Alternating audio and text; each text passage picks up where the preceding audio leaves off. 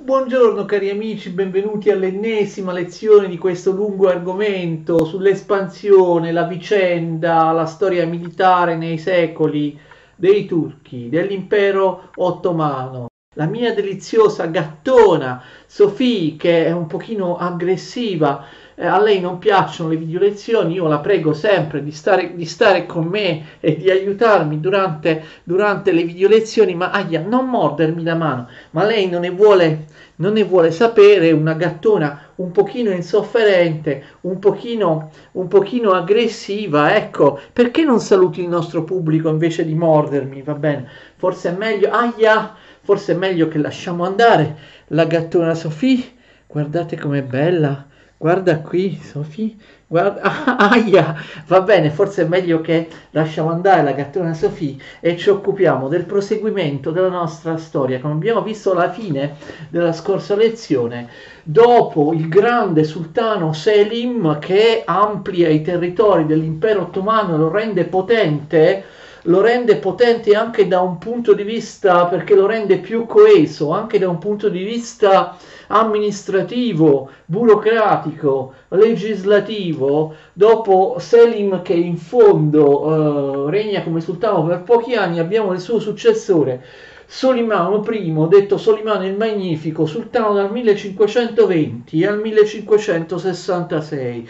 Con Solimano il Magnifico l'impero ottomano arriva al suo massimo grado di potenza. Solimano combatte su diversi fronti, vedremo di riuscire, vediamo se riusciamo proprio nel dettaglio a descrivere cosa succede su diversi, su diversi fronti. Famosa da parte di Solimano la conquista dell'Ungheria e i suoi attacchi, i tentativi, tutti falliti di conquistare Vienna partendo dall'Ungheria, risalendo il Danubio, ma si combatte anche, come abbiamo visto nella scorsa lezione, sul fronte della Persia e nel Caucaso, dove ci si scontra con il fortissimo impero persiano dei, eh, degli sciiti safavidi che abbiamo già trattato appunto anche nella scorsa lezione. Si combatte anche nel Mediterraneo perché con la conquista di territori eh, sulla costa della Grecia, sulla costa dell'Albania, dell'Adriatico, territori in buona parte strappati ai veneziani,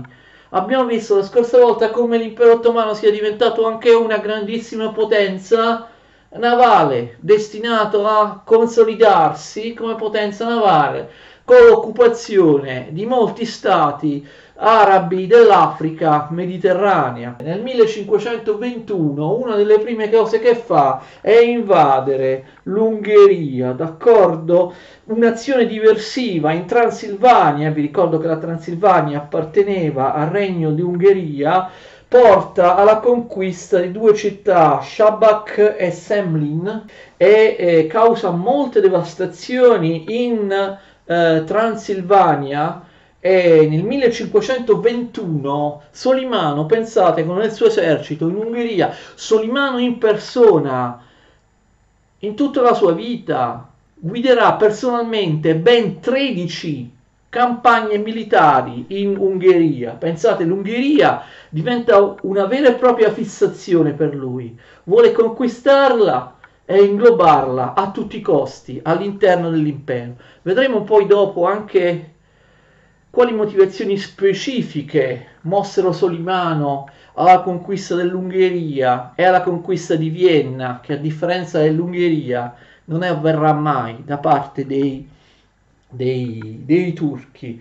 Nel 1521 Solimano conquista anche Belgrado, l'attuale capitale della Serbia, che però attenzione, all'epoca era una città ungherese, era un'importantissima un'importantissima città ungherese dal punto di vista ungherese, Belgrado, si chiama Nandorfehérvár, non so se riesco a scriverlo. Nandorfehérvár è il nome ungherese della fortezza di eh, Belgrado, quindi nel 1521 eh, Solimano già invade ehm, l'Ungheria, ripeto, lui in persona conquista Belgrado, mentre un altro esercito ottomano che ha funzione diversiva invade invece l'Ungheria eh, da un altro versante, cioè attraverso la Transilvania. Solimano sarà sempre distolto dal fronte balcanico danubiano, dall'Ungheria, dall'Austria, da, dai Balcani, da tante altre guerre che avvengono contemporaneamente. Noi abbiamo visto, eh, ecco, deve combattere anche sul fronte della Siria e dell'Egitto. Questo non l'avevamo scritto sin dall'inizio. Ricordate, i Mamelucchi in Siria e in Egitto erano stati sconfitti e sottomessi dal predecessore di Solimano, Selim I, vi ricordate? Però ogni tanto erano diventati stati vassalli Siria e Egitto, però ogni tanto si ribellavano. E quindi nel 1520-1521 Solimano non può spingersi molto oltre in Ungheria, nei Balcani, perché viene distolto da una rivolta indipendentista dei Mamelucchi in Siria, rivolta guidata dal Pascià di Damasco, Gianberdi, al-Ghazali, ma eh, in realtà l'esercito di, eh, gli eserciti di Solimano sono molto potenti e questa rivolta in Siria viene facilmente stroncata.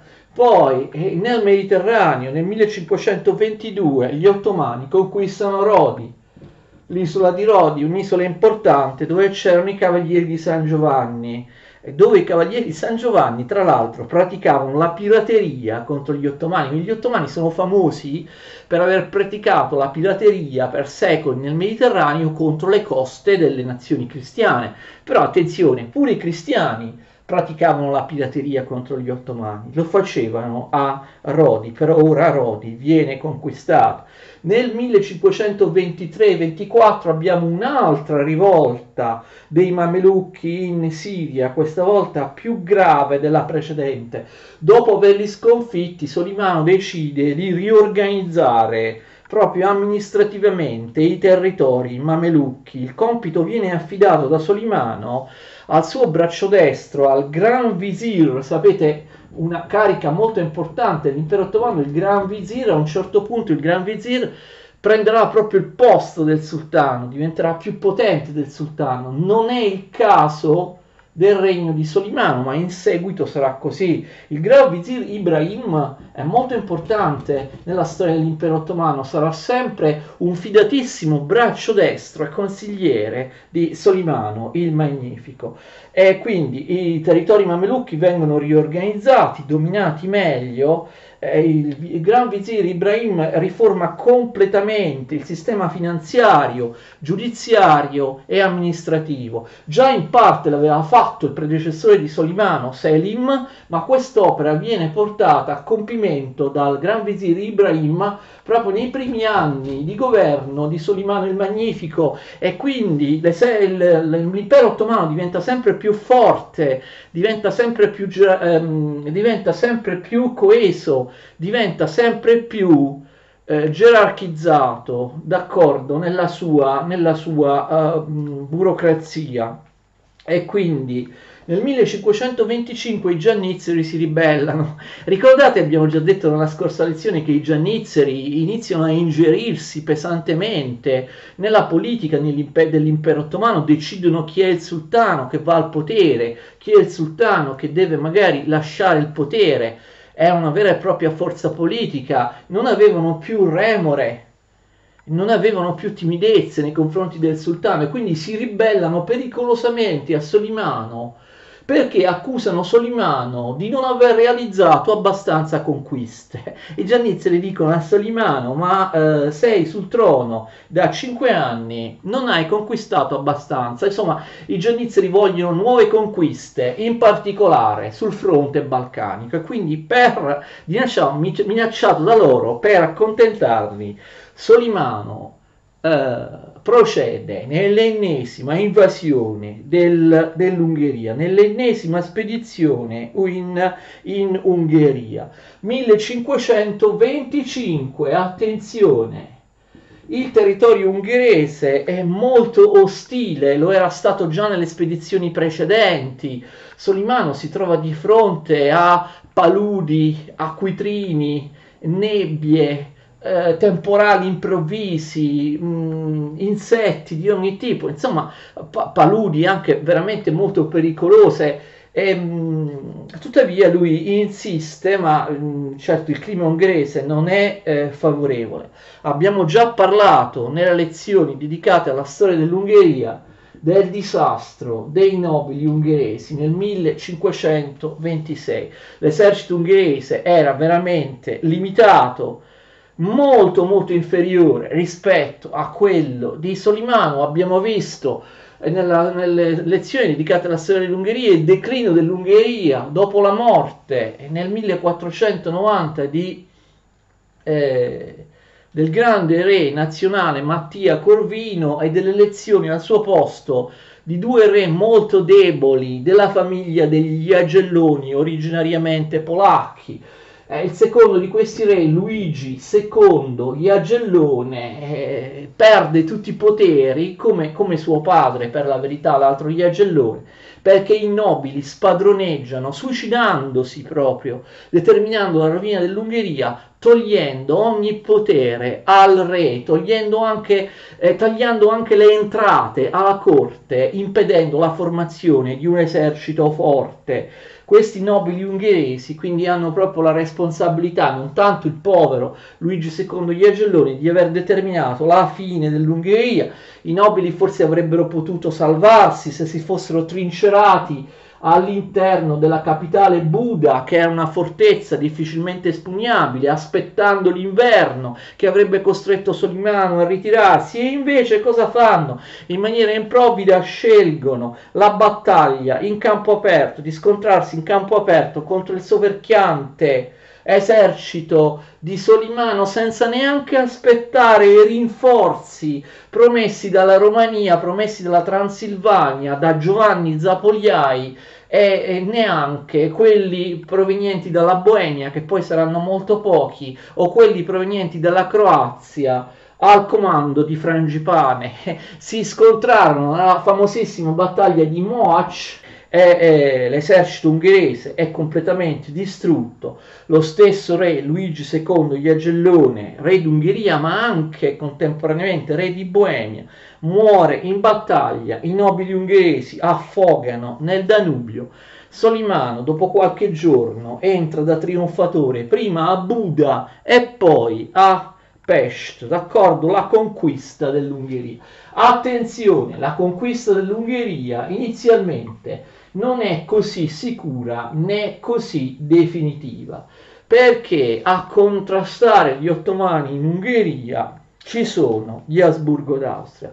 Ferdinando d'Asburgo d'Austria, il fratello di Carlo V, pretende lui stesso la corona d'Ungheria, in quanto lui, ma in generale la famiglia degli Asburgo d'Austria, erano strettamente imparentati con gli ultimi re d'Ungheria, gli Agelloni, in particolare Ferdinando d'Asburgo d'Austria, aveva sposato la sorella del re Luigi Iagellone, morto come abbiamo visto poco fa, nella battaglia di eh, Moac, quindi rivendica la corona ungherese al posto degli eh, ottomani. Ma a rivendicare la corona ungherese, attenzione, come già aveva fatto in precedenza prima della sconfitta di Moac, c'è anche Giovanni Zapogliai. Era il voivoda, il governatore della Transilvania Transilvania che era stato vassallo dell'Ungheria e adesso, attenzione, diventa stato vassallo degli ottomani. Gli ottomani non cacciano Zapogliai dal, dal, dal trono di mm, Transilvania, lo lasciano lì come vassallo. Quindi la faccenda dell'Ungheria è incerta. Si scontrano Ferdinando d'Asburgo d'Austria e Giovanni Zapogliai che chiede l'aiuto agli ottomani. Ripeto, Ferdinando Zapogliai da questo momento in poi mantiene la Transilvania dichiarandosi vassallo dell'impero ottomano. Eh, le truppe di Ferdinando d'Asburgo inizialmente sconfiggono, scacciano le truppe dello Zapogliai, però poi arrivano in suo aiuto le truppe appunto eh, ottomane. La questione ungherese è piuttosto incerta, però vi faccio notare che mentre austriaci e transilvani si scannano tra di loro, si combattono tra di loro, lì le, chi ha il potere militare, chi ha l'esercito, che in realtà è più forte di tutti, è sicuramente l'impero ottomano. Eh, ha occupato la maggior parte dell'Ungheria, ma non riesce ancora a occuparla in maniera definitiva, anche perché, come vi ho detto, Solimano I viene continuamente distolto dalle guerre balcaniche, danubiane, ungheresi, da altri fronti di eh, conflitto. Per esempio, nel 1526 fino al 1528 c'è una grave rivolta dei turcomani in Cilicia e dei dervisci in Caramania. Abbiamo citato molte volte la Caramania nel, nell'Anatolia orientale, paese che eh, gli ottomani ci impiegheranno molto tempo a sottomettere e che vedete ancora comunque si, ehm, si ribella. Tuttavia, una volta eliminate queste rivolte, Solimano invade, attenzione, per l'ennesima volta l'Ungheria nel 1529, scaccia gli austriaci e arriva sotto le mura di Vienna. È il primo dei tanti drammatici assedi di Vienna da parte dei turchi ottomani nel corso dei secoli nel corso, non esageriamo, nel corso di quasi due secoli. Vienna resiste, le mura di Vienna sono ottime e bisogna dare davvero, bisogna dare merito a Ferdinando d'Asburgo, fratello di Carlo V, che come abbiamo già spiegato nelle lezioni dedicate a a Carlo V e nelle lezioni dedicate alla storia dell'Ungheria, ma lo ripetiamo, con pochi mezzi e con scarso aiuto del fratello, il potentissimo imperatore Carlo V, che è impegnato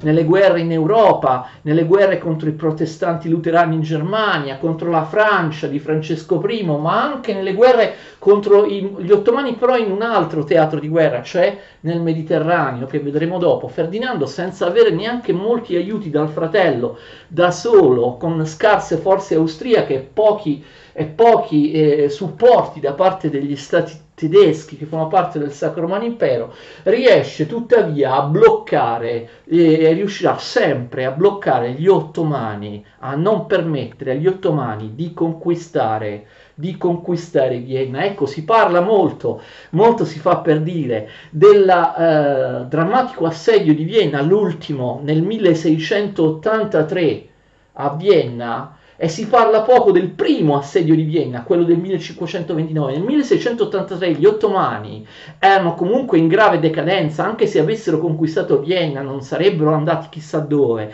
Invece nel 1529 gli ottomani di Solimano erano fortissimi, se avessero conquistato Vienna la storia d'Europa sarebbe cambiata. Ferdinando d'Asburgo, è veramente molto bravo, riesce a a scacciarli dall'assedio di Vienna, ma in generale Ferdinando già da tempo si stava adoperando per costruire castelli, piazze forti, per costruire fortificazioni che fermino gli ottomani eh, dalla conquista dell'Austria e ci riesce veramente molto bene, assolve al suo dovere veramente molto bene. Vienna resiste nel 1529 eh, Solimano trova di nuovo il maltempo, un ambiente molto ostile, ha problemi di rifornimento e quindi ordina la ritirata. Tuttavia Ferdinando d'Asburgo non è in grado di sferrare una controffensiva perché abbiamo visto è comunque debole, non riceve alcun aiuto dal fratello Carlo V e neppure dai principi tedeschi per la maggior parte.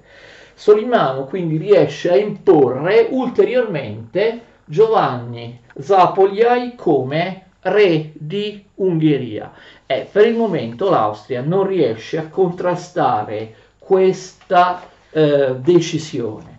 Solimano il Magnifico invade l'Ungheria per l'ennesima volta, attenzione, nel 1532. Questa azione è accompagnata da un, immense razzie che vengono eh, realizzate nel cuore dell'Austria e in Slavonia, anche par- da parte dei tatari di Crimea alleati degli ottomani. Anche in questo caso Solimano non riesce a prendere Vienna, non riesce neanche veramente ad avvicinarsi ad assediarla.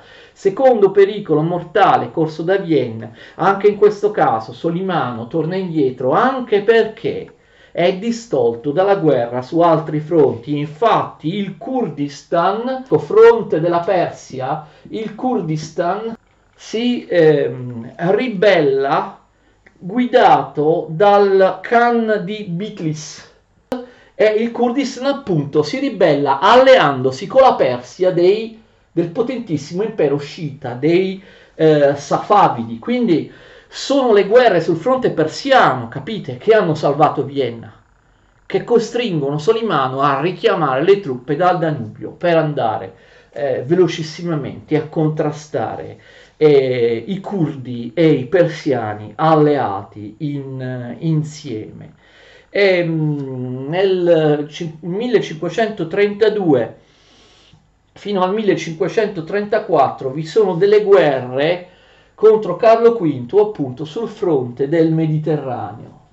Carlo V si è alleato con Genova e con l'ammiraglio Andrea Doria che comanda queste flotte miste, insomma, genovesi e, ehm, e spagnole. Ricordate, Carlo V, oltre ad essere imperatore di Germania, era re di Spagna. Andrea Doria riesce a conquistare Corone in Morea, che poi viene riconquistata con difficoltà dagli ottomani, ma sono solo azioni di disturbo. Gli ottomani sono imbattibili, come vedremo anche sul Mediterraneo. Quindi, distolto dalle guerre con la Persia, Solimano è costretto nel 1533 a firmare una pace su, con l'Austria nel, sul fronte balcanico. Solimano rinuncia, per fortuna di Vienna e dei suoi abitanti, a, a insistere contro gli Asburgo sul fronte austriaco, ungherese, danubiano, perché Solimano ritiene più conveniente affrontare gli Asburgo nel Mediterraneo, cioè nelle guerre navali contro Carlo V nel Mediterraneo. E Solimano si appoggia nel Mediterraneo a un personaggio veramente importante, il capo dei corsari, il capo dei corsari degli stati berberi che combattono con l'impero ottomano. Kair ad-Din viene conosciuto da tutti col soprannome di Barbarossa. È il leggendario pirata distruttore fortissimo il Barbarossa. Il Barbarossa guida la pirateria dei berberi che diventano stati vassalli dell'impero ottomano, partendo in particolare dalla sua base di Algeri e semina il terrore sulle coste degli stati cristiani e in tutti gli stati cristiani del Mediterraneo ci sono città costiere con castelli che ancora esistono nei loro ruderi, castelli che sono stati distrutti dal Barbarossa. Faccio solo un esempio, Ca- ad Anacapri, sopra Capri, nell'isola di Capri, c'è un castello che si chiama il Castello del Barbarossa anzi il castello Barbarossa. Molti abitanti locali di Capri, oppure turisti, non sanno perché si chiama castello Barbarossa. Pensano ovviamente a, quando pensi a Barbarossa, a chi pensi? A Federico I di Svevia, all'imperatore germanico Federico Barbarossa, e invece non c'entra niente. Quel castello distrutto sulle vette di Anacapri si chiama Castello Barbarossa non perché è stato costruito da un Barbarossa, ma perché è stato distrutto da un Barbarossa. Castello Barbarossa ad Anacapri è il castello distrutto dal pirata, dal corsaro di Algeri Khair al-Din, detto il Barbarossa, musulmano che guida la pirateria dell'impero ottomano nel Mediterraneo. Era anche il capo, il capo politico di Algerie, Khair eh, ad-Din il Barbarossa era il capo proprio politico della città di eh, Algeri. Effettua scorrerie dovunque, in Italia, nelle Baleari, sulla costa di Valenza. Naturalmente l'Italia, che è strettamente legata alla Spagna, ricordate che l'Italia meridionale apparteneva alla Spagna, e la Spagna stessa, sono particolarmente colpite perché ovviamente Carlo V è il massimo avversario di Solimano. La Francia invece non viene mai colpita perché forse sapete già, ma molti non sanno fino a che punto arrivi questa storia, che molti, sapete già che Francesco I e in generale la Francia, anche dopo Francesco I, era alleata con l'impero ottomano di Solimano il Magnifico, un vero tradimento della cristianità. Saranno sempre, otto, uh, uh, uh, saranno sempre alleati, per cui Barbarossa o altri pirati non colpiranno mai le coste della Francia. La Francia è uno storico alleato dell'impero ottomano parlato della conquista dell'Ungheria, come ho detto nelle lezioni sull'Ungheria, lo ripeto anche in questa lezione. Molti storici pensano che il desiderio, questa voglia spasmodica da parte di Solimano il Magnifico di conquistare l'Ungheria sia in realtà stata dovuta alla sua alleanza, capite, con, con Francesco I di Francia. Francesco I di Francia aveva come nemico gli Asburgo d'Austria, d'accordo? E quindi conquistare l'Ungheria, eh, che è, attenzione, conquistare l'Ungheria e puntare verso Vienna significava ovviamente aiutare la Francia, cioè colpire il comune nemico. Infatti molti storici mettono in evidenza che eh, l'impero ottomano pensa di conquistare l'Ungheria che dopo la sconfitta di 70 anni prima subita da, uh, dal generale, grande generale ungherese Giovanni Ugnadi presso Belgrado, eh, l'Ungheria eh, era stata del tutto lasciata perdere dagli ottomani per ben 70 anni. Perché gli ottomani a un certo punto all'improvviso, dopo 70 anni, vogliono a tutti i costi conquistarla? L'Ungheria è un paese povero, spopolato, eh, un paese in preda all'anarchia e come abbiamo visto un paese pieno di paludi, di acquitrini, di, di paesaggio assolutamente, assolutamente ostile, che se ne fa l'impero ottomano dell'Ungheria? La conquista per conquistare Vienna perché vuole colpire Vienna come il suo alleato eh, Francesco I di Francia, d'accordo? Conquista l'Ungheria per, eh, perché è alleato eh, l'impero ottomano con la, con la Francia e questo molti non lo sanno. La stessa Ungheria abbiamo visto gli ultimi sovrani della casata degli Agelloni in Ungheria si erano strettamente imparentati con gli Asburgo d'Austria.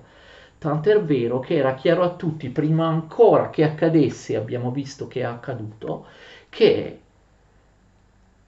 ben presto la corona d'Ungheria sarebbe passata dagli Agelloni agli Asburgo d'Austria, d'accordo? A tal punto erano strettamente imparentati eh, tra loro. Quindi l'Ungheria, da quando diventa un vero e proprio stato satellite dell'Austria a causa di questi matrimoni incrociati tra eh, la casa regnante ungherese e quella austriaca, proprio da quel momento inizia a essere una preda ambita da parte dell'impero eh, ottomano. Forse se gli ungheresi non si fossero imparentati e strettamente legati agli austriaci, gli ottomani avrebbero fatto a meno di, di conquistarli. Barbarossa nel 1534, a capo della flotta ottomana, conquista Tunisi. Tunisi verrà rioccupata, attenzione, l'anno dopo, nel 1535, da Carlo V ma Carlo V, la flotta spagnola, non riuscirà mai a occupare Algeri, che vi ho detto essere il punto principale di partenza delle scorrerie del Barbarossa.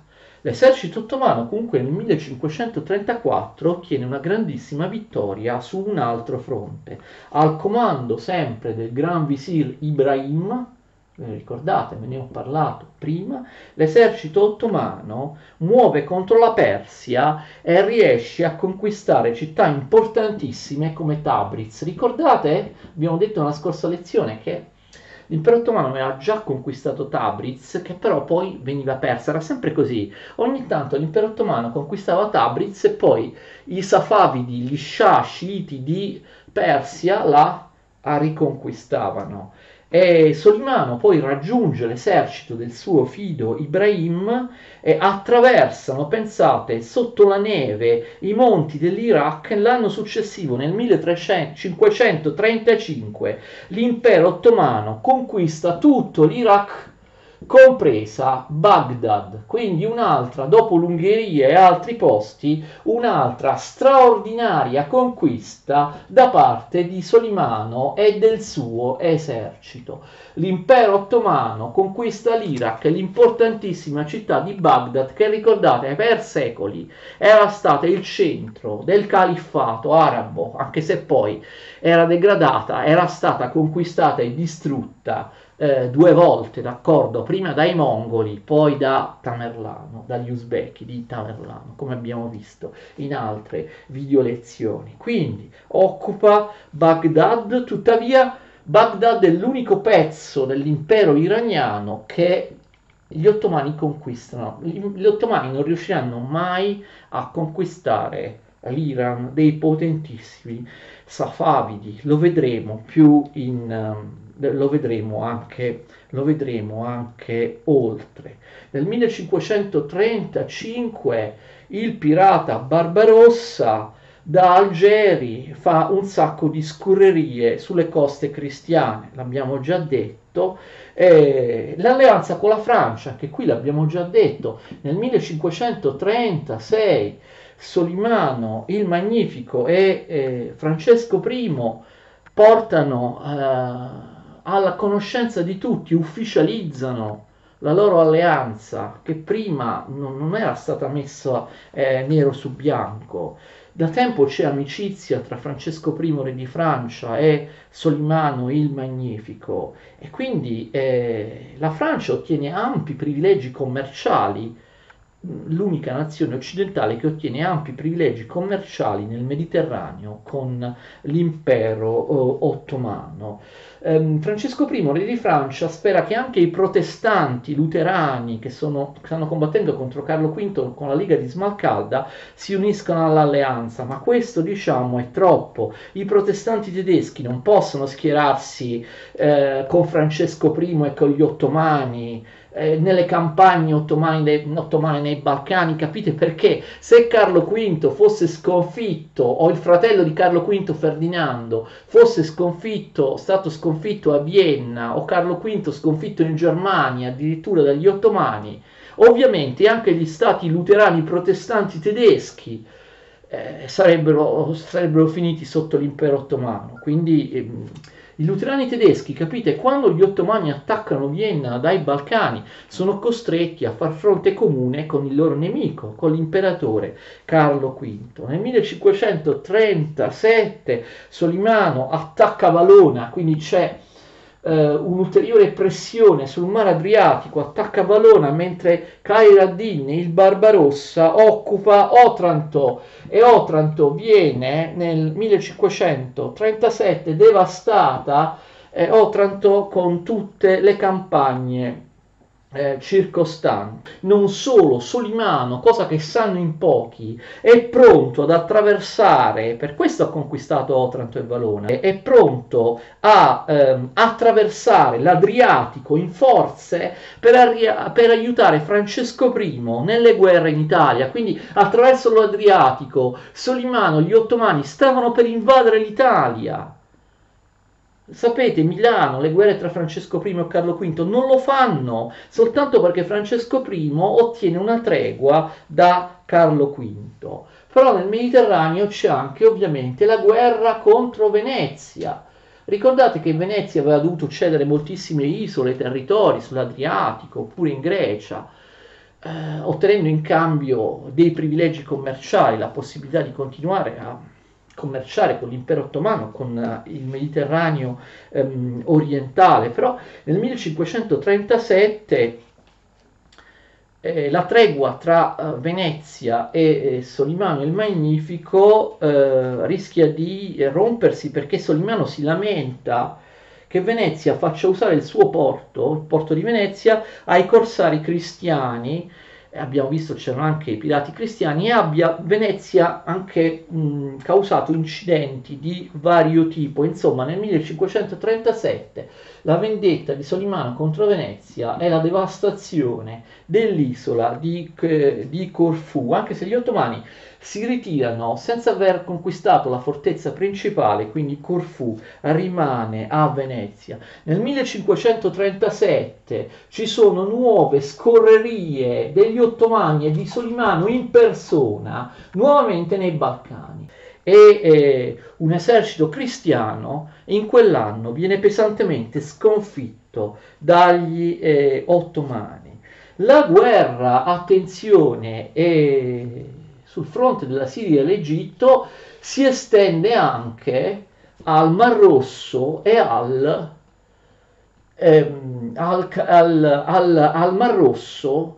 La guerra tra Siria ed Egitto si estende anche al Mar Rosso e al Golfo Persico, perché ricordate, ne abbiamo parlato nelle lezioni sulle scoperte geografiche, lì erano arrivati i portoghesi che avevano più volte sconfitto i Mamelucchi e avevano posto il blocco d'ingresso delle navi arabe dall'Oceano Indiano verso il Mediterraneo orientale, il blocco al Mar Rosso e al Golfo Persico per avere il monopolio, ricordate, del commercio delle spezie che i portoghesi portarono dall'Indonesia all'Europa lungo la strada che avevano aperto, aperto loro, no? la circumnavigazione dell'Africa e quindi avevano interesse a chiudere la strada dei mercanti arabi l'altra via con cui le spezie arrivavano in Europa dall'Oceano Indiano, cioè attraverso il Mar Rosso e il Golfo Persico.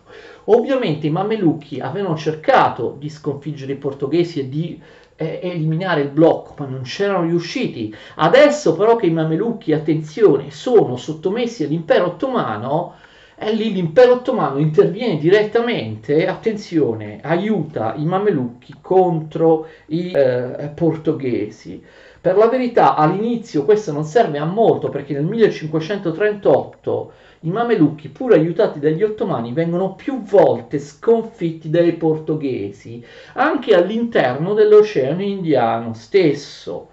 E un'altra conquista di Solimano nel 1538, il governatore dell'Egitto Sulaiman Pascià, che è, lo sapete, un vassallo dell'impero ottomano, mamelucco dell'Egitto, vassallo impero ottomano, Suleiman Pascià, riesce a conquistare Aden e qui i portoghesi finalmente sono sconfitti e a sottomettere lo Yemen, attenzione, che è una base importantissima per il pepe, spezie e gli altri prodotti che arrivano in Europa dall'Oceano Indiano, lo Yemen, da cui i portoghesi appunto sono cacciati sempre uh, saltando da una parte all'altra sul fronte, diciamo, ungherese, balcanico in particolare, Solimano invade la Moldavia, questo avviene nel 1538, Solimano invade la Moldavia che non si vuole sottomettere, occupa la capitale della Moldavia, Suceava,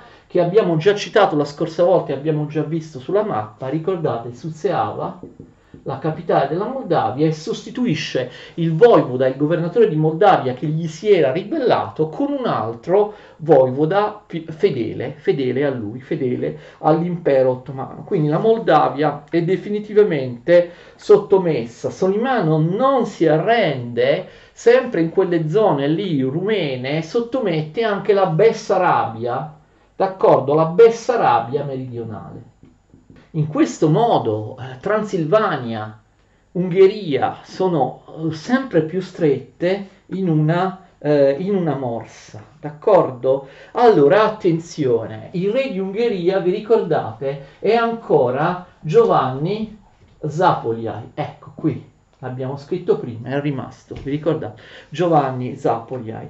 Allora, nel 1538 Giovanni Zapogliai, vassallo ottomano, voivoda di Transilvania, eh, firma un accordo eh, con Ferdinando d'Asburgo d'Austria, in base al quale alla sua morte l'Ungheria sarebbe passata all'Austria.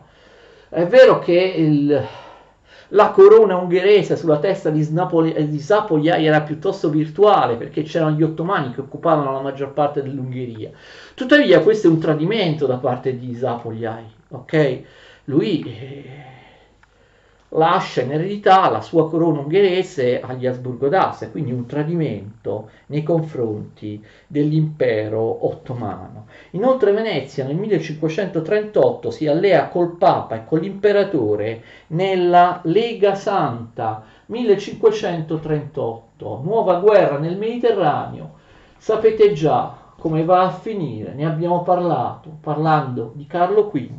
Carlo V, la flotta spagnola che oltre a essere spagnola ovviamente è appoggiata dal, dal Papa, dall'imperatore, insomma questa Lega Santa cattolica viene sconfitta a Prevesa, l'ammiraglio Andrea Doria eh, viene sconfitto da chi? Sempre da lui, dal Barbarossa, eh, nella battaglia navale di eh, Prevesa. Se vogliamo vedere nella cartina dov'è Prevesa, Prevesa è, è qui, vedete, sulla costa occidentale della Grecia. Prevesa. E, e allora eh, gli ottomani si dimostrano molto forti nel, eh, nel, nel Mediterraneo. Venezia eh, in realtà eh, si stacca dall'alleanza con Carlo V e con la Spagna, perché Venezia pensa di non aver ottenuto niente da questa alleanza con Carlo V.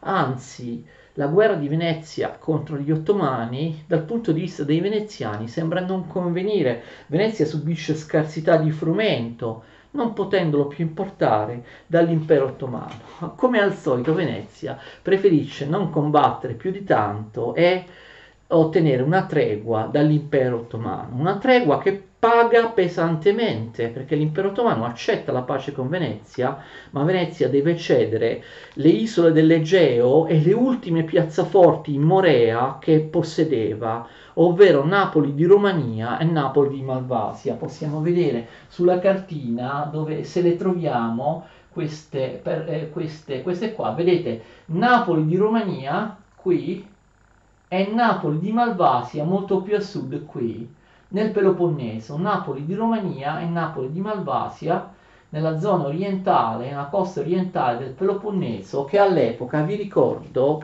veniva chiamata anche Morea. In passato Venezia possedeva tutta la Morea, abbiamo visto nella lezione scorsa i vari territori che Venezia ha perso in Morea sulla costa occidentale e adesso perde anche i territori della costa orientale. Passiamo di nuovo al fronte balcanico dove Giovanni Zapogliai, re almeno sulla carta di Ungheria, ma governatore della Transilvania, nel 1540 muore. Attenzione, Zapogliai, che era sempre stato difeso, tenuto lì dagli ottomani come vassallo, muore. In base, in base, all'accordo del 38, ve lo ricordate, abbiamo detto poco fa che Zapoli aveva firmato con gli Asburgo d'Austria, l'Ungheria sarebbe dovuta passare all'Austria.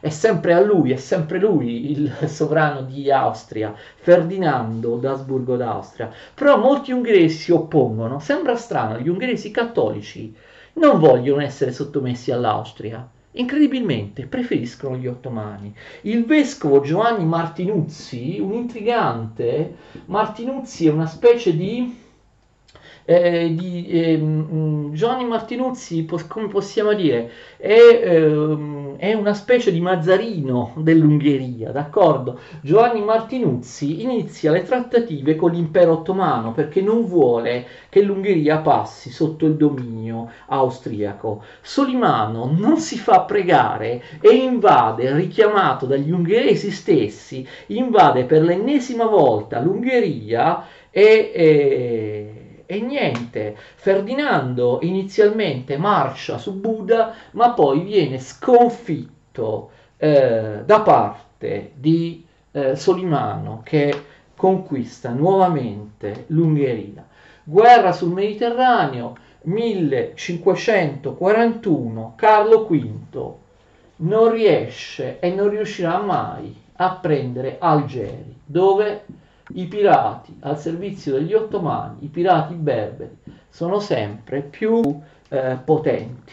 Nel 1541 Solimano fa l'ennesima campagna in Ungheria, ne farà 13 complessivamente, eh? io dico solo quelle che sono le più importanti, e eh, gli Asburgo d'Austria sono nettamente sconfitti. Solimano conquista le importantissime città di Estergom, Estergom era la città sacra dell'Ungheria, era la città dove c'era l'arcivescovado più importante dove i re vengono incoronati e inoltre conquista anche Stulweissenburg, non so se riuscirò mai a scrivere, che in ungherese si chiama Székesfehérvár, ok? Lasciamo perdere. Estergom è Stuhl-Weissenburg sono due città importanti dell'Ungheria che Solimano il Magnifico, sultano dell'impero ottomano, conquista nel 1541.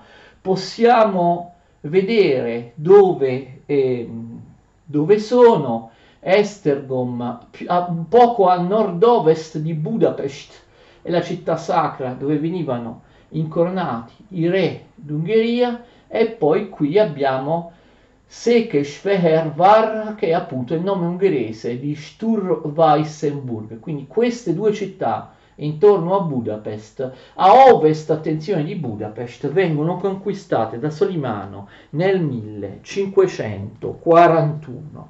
La guerra nel Mediterraneo continua. Nel 1543, il solito Barbarossa Cael ad-Din incendia Reggio Calabria, conquista Nizza, attenzione, conquista Nizza che appartiene al Ducato di Savoia, è eh, lo sbocco sul mare dei Savoia, del Ducato dei Savoia, non, non tocca però la, la Francia e le coste della Francia, ovviamente eh, si scontra contro un nemico della Francia, cioè il Ducato di Savoia.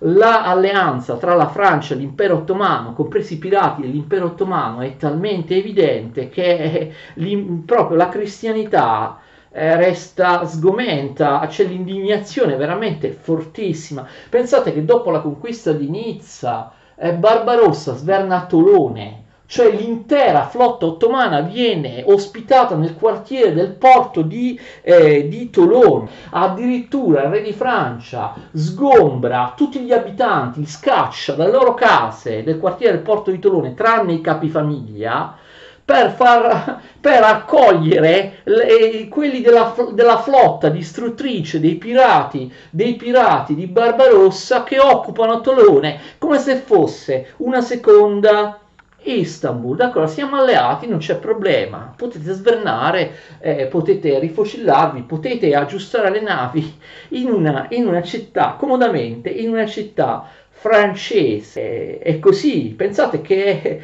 nel momento in cui uh, da Tolone Barbarossa e i pirati musulmani tornano a Istanbul, lungo la strada devastano la Campania e la Sicilia, ma questo re di Francia non interessa niente, lui è appunto apertamente eh, alleato con l'impero ottomano appunto con lo sdegno, per lo sdegno di Carlo V e di tutto il mondo, il mondo eh, cristiano. Nel 1544 Solimano invade per l'ennesima volta l'Ungheria e conquista anche al- al- altre importantissime città in Ungheria come Visegrad, Visegrad è qui, se vedete sulla cartina, Visegrad in Ungheria è subito a nord di Budapest, d'accordo? Visegrad. Solimano intende mettere le tende in Ungheria, sottomettere in maniera diretta l'Ungheria. Nel 1545, l'anno dopo, Ferdinando d'Asburgo d'Austria, ancora privo di aiuti da parte di suo fratello Carlo V, deve chiedere una tregua. E il fatto che nel 46 il Barbarossa, Khair al-Din Barbarossa, muoia, non è un grande vantaggio per i eh, cristiani. Nel 1546 sempre abbiamo l'ennesima guerra contro gli, i portoghesi, mentre sul fronte della Persia eh, gli ottomani riescono a occupare l'importantissima città di Bassora. Nel 1547 c'è l'ennesima pace, l'ennesima tregua tra Solimano il Magnifico e Ferdinando, che proprio una vita spesa a, a, combattere contro gli ottomani in Ungheria e in Austria, Ferdinando d'Asburgo-Austria, sempre loro due, entrambi regneranno a lungo nei rispettivi eh, imperi. La pace del 1547 fa sì che l'Austria controlli, so, continui a controllare quel pezzettino di Ungheria, ne parleremo dopo, che controlla l'Austria. Di fatto eredita la corona di Ungheria, ma l'Austria di fatto per molto tempo occuperà soltanto una fascia ristretta dell'Ungheria, un quinto del territorio originale del, de, originario dell'Ungheria, solo la fascia nord-occidentale, mentre in realtà eh, cioè la, l'Austria, Ferdinando dell'Ungheria, controlla solo le estreme regioni settentrionali e occidentali quindi un quinto di quello che fu il regno di Ungheria, e mentre invece eh, tutto il resto dell'Ungheria è occupata dall'esercito ottomano, eh, tranne ovviamente la Transilvania che gli ottomani mantengono quasi indipendente, dove c'è, lo vedremo, il figlio di Giovanni Zapoia. La Transilvania è molto più libera rispetto all'Ungheria vera e propria perché viene costituita dagli ottomani come Stato vassallo. La lezione è durata anche troppo, vediamo la prossima volta come si conclude il regno e quali sono le ulteriori, le ultime avventure militari di questo grandissimo personaggio, Solimano il Magnifico, Solimano I, sultano della sublime porta, come si diceva, la sublime porta è il palazzo reale di Costantinopoli, che viene chiamata anche Istanbul. Terminiamo con Solimano la prossima lezione. Continuate a seguirmi, spero che, che possano interessare queste cose. Grazie.